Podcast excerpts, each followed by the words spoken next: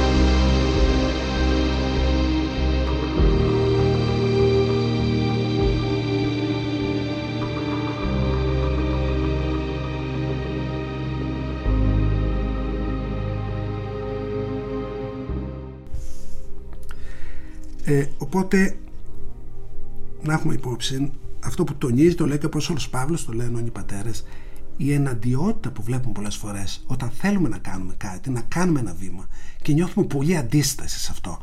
Να ξέρουμε η αντίσταση δεν είναι γιατί είναι δύσκολο το καλό. Το καλό στη τελευταία ανάλυση είναι εύκολο. Η προσπάθεια χρειάζεται στο κακό. Και αν μπορούσαμε να προσέξουμε όταν κάνουμε ένα βήμα προς το κακό υπάρχει μέσα μας μια δυσκολία. Εάν επαναληφθεί, τότε πλέον ο άνθρωπος αποκτά ένα είδος αναισθησίας και παραμένει εκεί μέσα. Ε, σας έχω πει, νομίζω και σε μια άλλη εκπομπή, ότι οι συσκευές που υπάρχουν που ανοιχνεύουν το ψέμα που λέει ένας μάρτυρας βασίζονται στο ότι μέσα ο εγκέφαλος όταν λέει ψέματα προδίδεται το ίδιος γιατί κάνει κάτι αντίθετα από την αλήθεια. Δηλαδή η αντίθεση δημιουργείται μια εφίδρωση ας πούμε που την πιάνουν κάποια ηλεκτρόδια που βάζουμε και περνάει ένα ρεύμα στο δέρμα και καταλαβαίνουμε ότι δεν λέει αλήθεια αυτή τη στιγμή ο μάρτης. Αυτός προσπαθεί να το καλύψει. Αλλά το σώμα μέσα βιώνει μια αντίφαση. Το κακό είναι μια αντίφαση για την αγαθότητα με την οποία έχει φτιάξει ο Θεός τον άνθρωπο. Γι' αυτό νιώθουν σε τελευταία ανάλυση φυσιολογικά έστω και αν για μικρά διαστήματα, όταν βρίσκονται μέσα στο αγαθό. Με τις πολλές μορφές που έχει το αγαθό.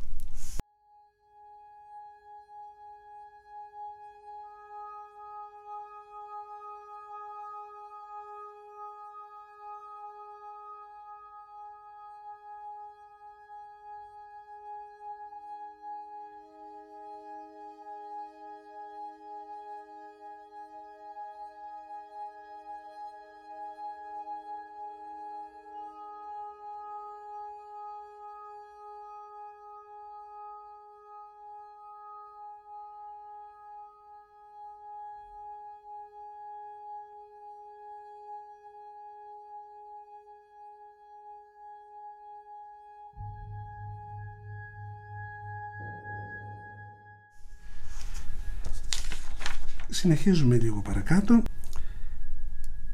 Λέει ο Άγιος Ηλιές επιμέν των ενήλων ο νους συνεργών έχει το λογισμόν.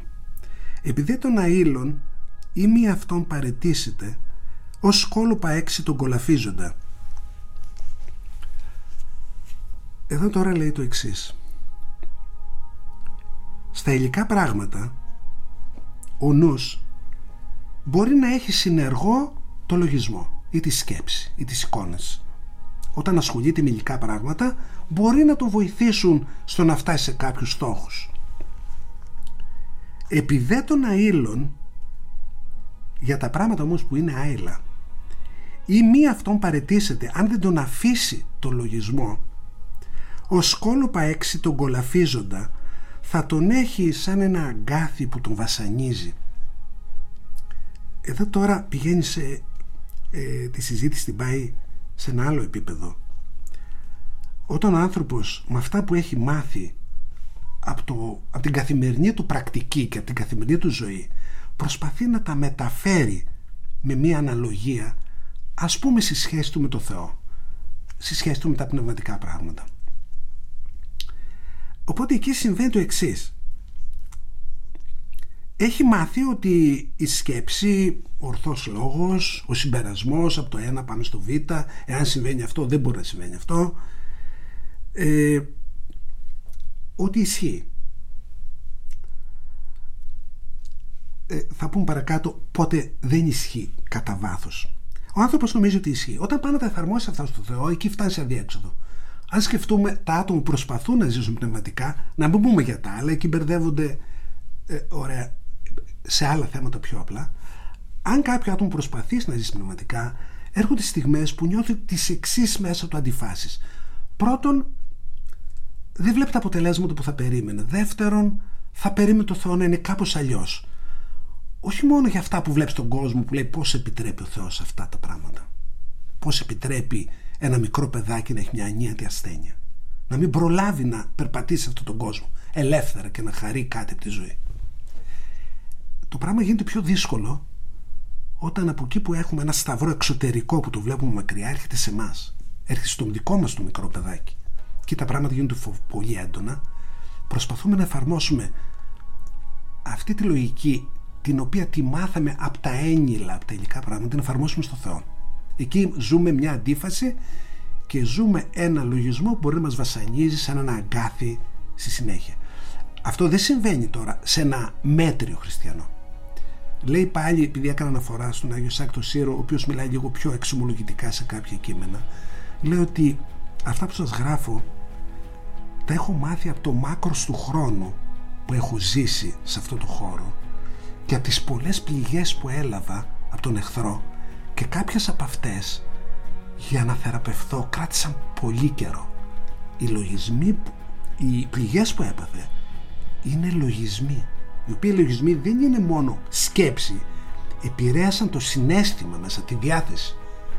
Και κάποια στιγμή το δέχτηκε και αυτό του άφησε τέτοιο τραύμα που τον βασάνισε πάρα πολύ. Τώρα ε, επειδή αυτός το πάλευε και επειδή του επιτράπηκε να παλέψει με μεγαλύτερο αντίπαλο εμείς βλέπουμε ότι κάποιος ήταν μέσα στην εκκλησία και κάποια στιγμή δέχτηκε ένα τέτοιο λογισμό. Έτσι, σύνθετο και τα παράτησε όλα. Τον έπεισε ένας λογισμός να τα παρατήσει όλα. Πολλές φορές οι λογισμοί δείχνουν ένα άλλο δρόμο, πιο εύκολο, πιο λογικό. Αυτό μπορεί να γίνει γρήγορα. Και τα άτομα το διαβάζουμε και σε διάφορους σύγχρονους φιλοσόφους. Λέει, κάποια στιγμή κατάλαβα ότι είναι ψέμα για τον χριστιανισμό, δεν ξανασχολήθηκα. Ήταν τόσο καθαρή και τόσο παγερή αυτή η σκέψη. Αυτό το είπε ο Σάρτρ και στις λέξεις το λέει. Αυτό έγινε γύρω στα 12 χρονών ο Σάρτρ ε, ήρθε ένας λογισμός του έδειξε τόσο καθαρά και τόσο παγερά ότι είναι ένα παραμύθι όλα αυτά και δεν ξανασχολήθηκε. Αυτός δέχτηκε ένα πλήγμα τόσο κεντρικό που τον αφαίρεσε κάθε διάθεση να συνεχίσει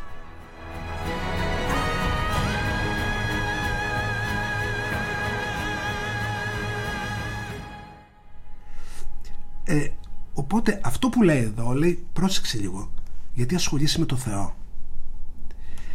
Οι, οι πατέρες λένε, πριν πάω σε αυτό θα κάνω μια παρένθεση. Ε, να το πάρω λίγο από τη φυσική που είναι και ένας χώρος που έχω μια μικρή γνώση. Υπήρχε νευτόνια μηχανική. Όλα φαίνονταν ότι πήγαιναν καλά στο 19ο αιώνα, υπήρχαν κάποια προβλήματα στη, με τη θερμοδυναμική, λένε θα τα λύσουμε και αυτά και θα τελειώσουμε. Άρχισαν να, να φαίνονται εκβαντικά φαινόμενα ε, τα οποία στη συνέχεια από τη μεριά του Einstein φαίνονται άλλα πράγματα που θα έπρεπε να εξηγήσουν και βίωσαν μετά από κάποια χρόνια, να μπούμε όλη την ιστορία, βίωσαν την εξής αντίφαση. Ότι το φως κάποιες φορές συμπεριφέρεται σαν κύμα στη διάδοσή του και στην αλληλεπίδραση συμπεριφέρεται σαν σωματίδιο. Δεν είναι ένα από τα δύο. Όταν έπαιρναν μόνο τα δύο έφταναν σε αντίφαση σε άλλα. Αν έπαιρναν ότι είναι κύμα, παράδειγμα, ε, αν ήταν κύμα δεν μπορούσε να παρουσιάσει φαινόμενα κρούσης. Θέλω να πω ότι στη σύγχρονη φυσική, όσο προχωρούν, το πρόβλημα είναι ότι αναγκάζονται να δεχθούν δύο αντιφατικά πράγματα που από τη λογική δεν στέκονται και όμως είναι και τα δύο ταυτόχρονα. Και μιλάμε τώρα για τη μικροφυσική. Πάμε τώρα στο Θεό, σε σχέση με τον Θεό, ο οποίος ε, έχει μια αντινομία, έναν αποφατισμό που φαίνονται να είναι αδιέξοδα. Αλλά κάποια στιγμή αυτή η υπέρλογη λογική του Θεού αν επιμείνει ο άνθρωπος με υπομονή και με πίστη εκεί που θα βουλιάζει το καράβι και οι μαθητές θα λένε Κύριε, Κύριε, πιστάτα, πολύμεθα τότε θα ξυπνήσει με την έννοια θα φανερωθεί στους ανθρώπους και θα επιτιμήσει τα ύδατα και θα δουν οι άνθρωποι ότι είναι εκεί μόνο που είναι πολύ πέρα από τις απελπισίες τις δικές μας και όταν χρειαστεί φανερώνεται ότι δεν ήταν αντιφατικός ο Θεός. Αλλά εμείς έπρεπε να περάσουμε από εκεί οπότε αυτό που λέει είναι το εξής. Στη σχέση με το Θεό μη κουβαλάς τη λογική που χρησιμοποιείς στην καθημερινή ζωή αλλά να είσαι ανοιχτός στη σκηνή του Θεού να υπάρχει πίστη και άφησε το λογισμό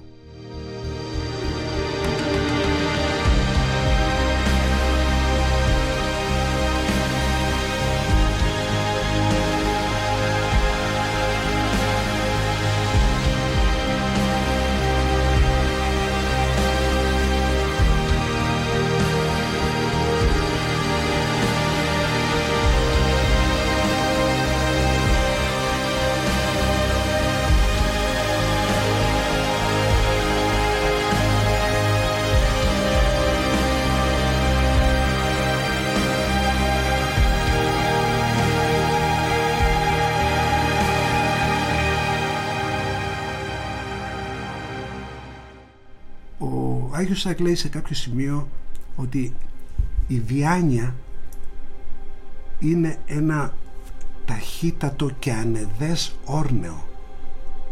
Όταν το βάλεις μέσα δηλαδή εκεί που, αν το βάλεις μέσα στα του Θεού μπορεί να σου βγάλει να σε πάει όπου θέλεις να τα βγάλει όλα αντιφάσεις. Αλλά είναι ένας άλλος χώρος. Ε, αυτός ο τρόπος έχει σχέση με αυτό που είπαμε παλιότερα με τη σιωπή. Ε, ένα παράδειγμα από τους προφήτες όταν εμφάνιζε κάτι σε ένα προφήτη ο Θεός και του λέει τι βλέπεις η του ανθρώπου; Αυτό τώρα αν θέλετε σε κάποιο βαθμό εφαρμόζει τις ζωές όλων μας κάποια στιγμή.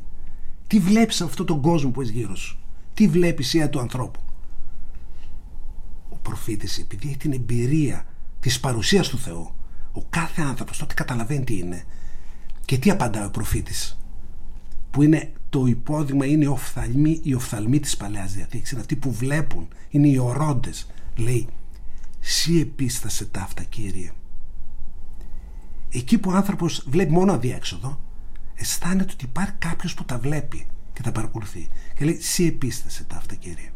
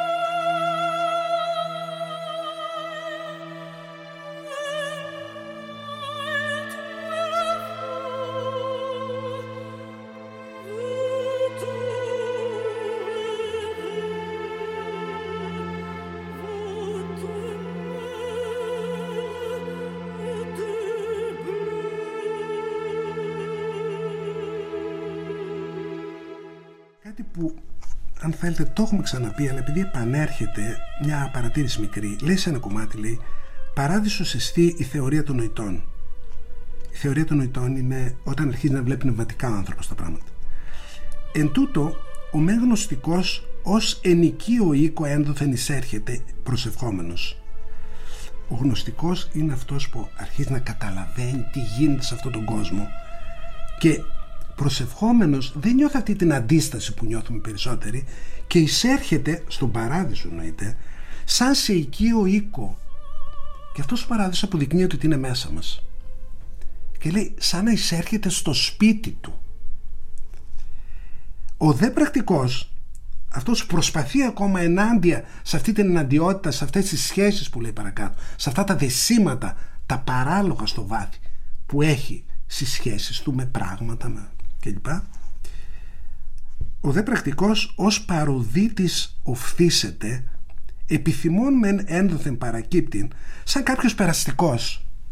Εννοείται σε αυτό τον παράδεισο αισθάνεται ότι κάτι υπάρχει κάποιες φορές κάτι που περνάει πολύ βιαστικά γύρω του. Επιθυμών μεν ένδοθεν παρακύπτει επιθυμεί και αυτός να μπει μέσα σε αυτό τον παράδεισο. Μη συγχωρούμενος δε δεν του επιτρέπεται όμως δια το υπερανεστικένε των φραγμών της πνευματικής ηλικίας αυτού. Γιατί; Γιατί σαν να υπάρχει ένας κήπος και έχει ένα τυχείο απ' έξω. Περνάει κάποιος απ' έξω και ρίχνει μια ματιά. Έτσι είναι ο πρακτικός. Αλλά δεν μπορεί να δει καθαρά γιατί ύψωσε λίγο στις μύτες των ποδιών και είδε λίγο αλλά είναι πάνω από το ανάστημά του για να δει καθαρά τι γίνεται εκεί μέσα.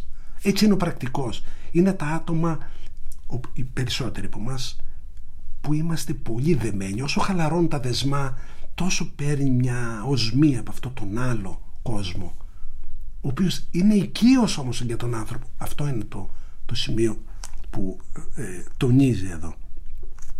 Είναι κάτι μέσα σε αυτό το σκοτεινό κόσμο που φαίνεται πολλές φορές νιώθουμε χαμένοι. Υπάρχει κρυμμένος ένας παράδεισος ο οποίος παράδεισος δεν είναι χωρικός δεν είναι κάπου είναι μέσα μας, το έχει πει και ο Χριστός. Μόνο που πρέπει να καθαρίσουν λίγο τα μάτια μας και οι διαθέσεις μας το οποίο είναι δύσκολο για να δούμε ότι είναι αλλιώς. Είναι αλλιώς αυτός ο κόσμος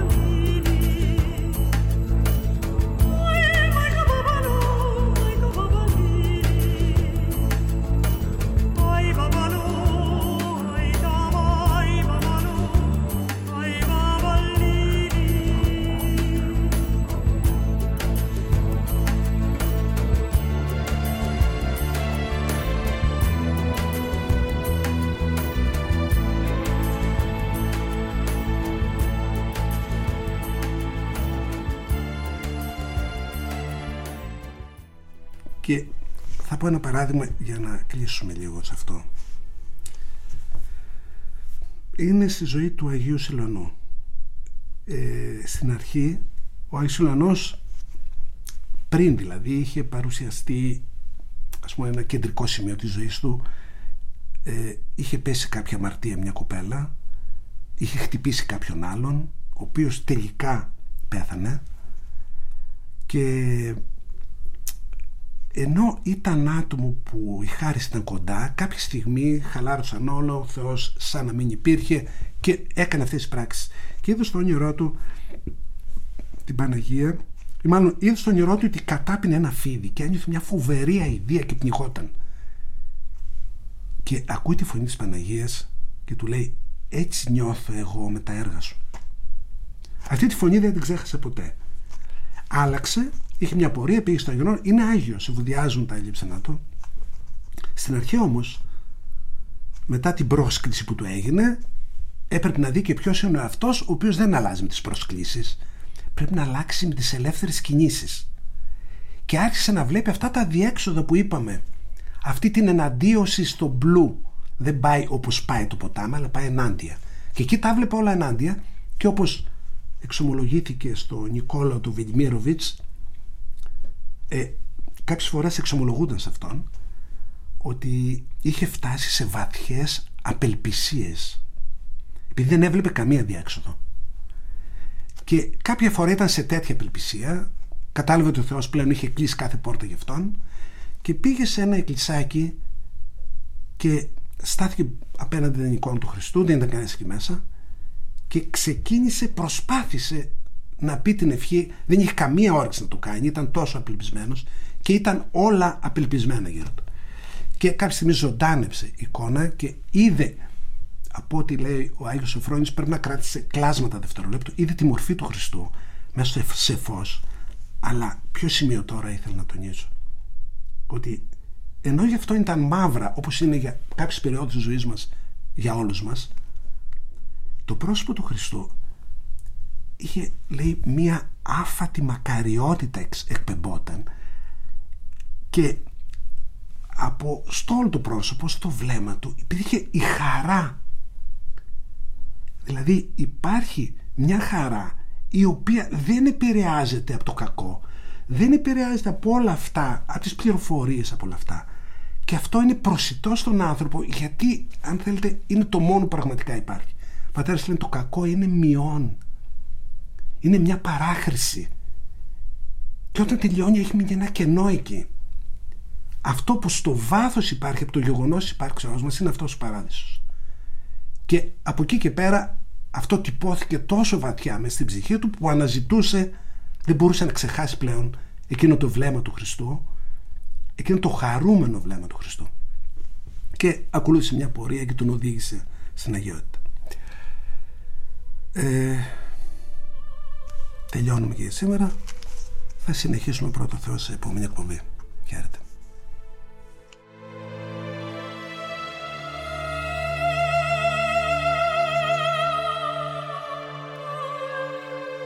Αχιλίου φωνή. Δόξα στην ευσπλαχνία σου μόνε φιλάνθρωπε